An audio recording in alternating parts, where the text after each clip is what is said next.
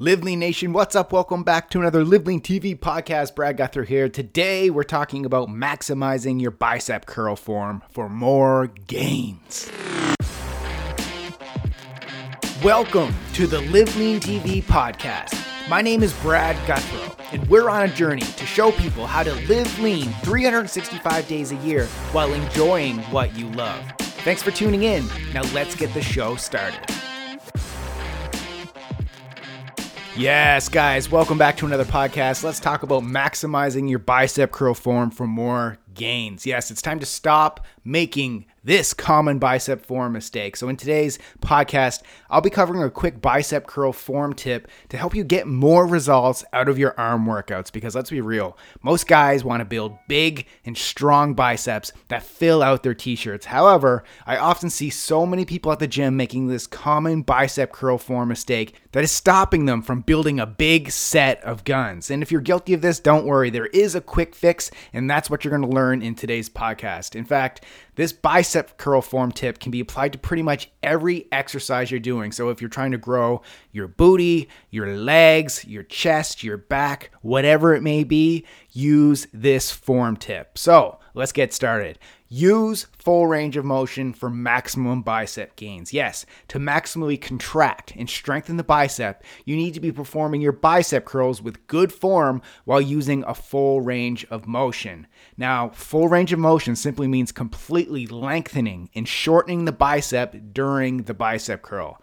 So, making bicep gains is not just about how much weight you can lift. It's super important to feel the contraction in the biceps by squeezing hard and taking the bicep muscle throughout the full range of motion. I see too many people lifting heavy weights, but they lift with poor bicep curl form. And to move the weight, they use momentum rather than contracting the bicep muscles throughout a full range of motion. This not only increases the risk of injury, but it also deprives you of building a full and complete bicep. Once again, you must maximally contract throughout all ranges of the bicep. So, one of the most common mistakes occurs during the lowering of the barbell or the dumbbell during the curl. In particular, people stop lowering the weight when their elbows are still bent, like close to a 90 degree angle. Then they'll quickly shift their upper torso back to create momentum to curl the weight back up again. Now, this is a classic example of not completing the full range of motion with a bicep curl.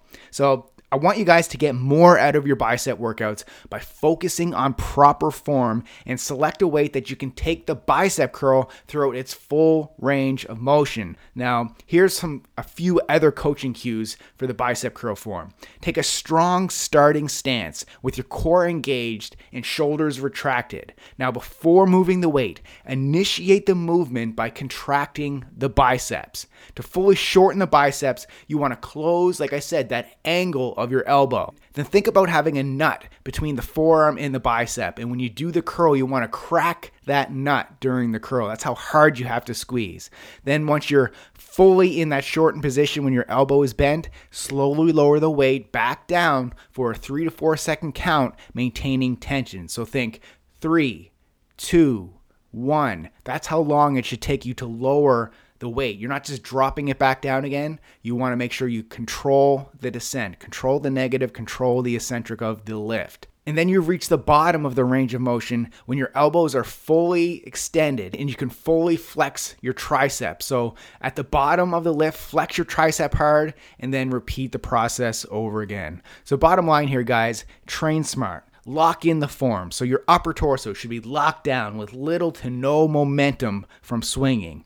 Also, focus on that full range of motion. Don't neglect all the bicep gains made at the bottom of the curl. And this is super important to hit more muscle fibers within the bicep, which is key to building a bigger and fuller muscle head. And don't forget to contract the hell out of the bicep. Proper bicep curl form with peak tension is key. If you can't do that with the weight you've selected, lower the weight and do it right. Break down your muscle fibers, not your joints. The goal is to contract your muscles to move the weight, not damage your joints in the process. So, guys, this is key for joint health and longevity and building a bigger and stronger bicep. Thank you so much for listening to the Live Lean TV podcast. It would truly mean the world to me if you go right now and leave a rating and review of this podcast on iTunes. Your words, they help us reach more people and grow our Live Lean mission. Thanks for listening and keep living lean.